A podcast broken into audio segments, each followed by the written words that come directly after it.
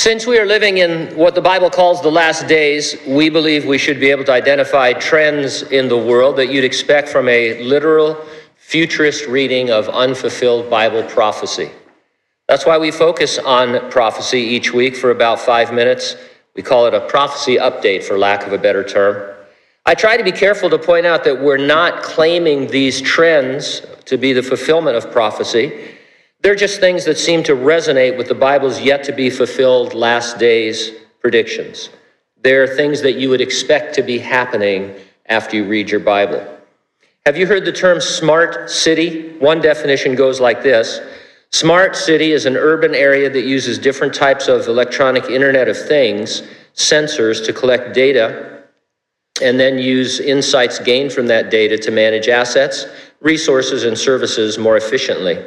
This includes data collected from citizens, devices, and assets that is processed and analyzed to monitor and manage traffic and transportation, power plants, utilities, water supply networks, waste management, crime detection, information systems, schools, libraries, hospitals, and other community resources and services. I read an article this week titled Smart City Spending Climbs Along with Deep Reservations by Residents. Here are some excerpts from that. Citizen protests and lawsuits notwithstanding, municipalities around the world are rushing to install surveillance systems marketed as smart city technology. Spending on systems in North America and Europe is up 30% from last year. China spends much of the rest of that total, researchers suggest. That is hardly surprising. Research in 2019 found that eight of the 10 most surveilled cities in the world were in China. London and Atlanta rounded out the list. Estimates are that sometime next year, China will have one public closed circuit television camera for every two citizens. That would mean mounting 700 million cameras nationwide. Spain has launched machine learning drones to catch people driving unsafely, talking on a phone, ignoring traffic signs, not wearing seatbelts, etc. Not sure what the drone does to you when they find you, but probably don't want to know. Smart city lighting systems use sensors to change light output based on activity in the immediate surroundings.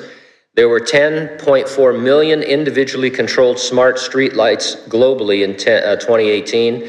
Estimates are that the number will triple to 31.2% by 2023.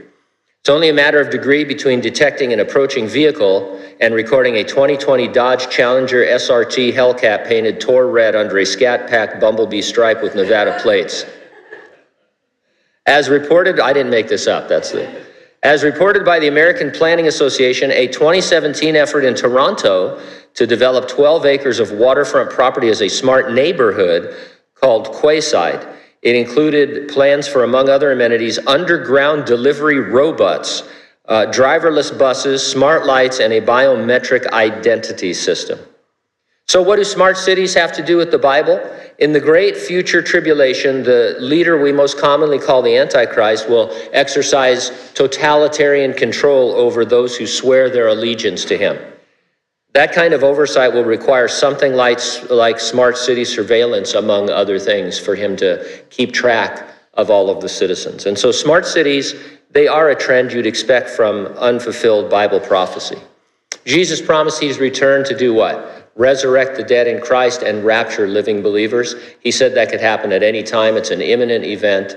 Are you ready for it? Ready for the rapture? If not, get ready, stay ready, keep looking up. Ready or not, Jesus is coming.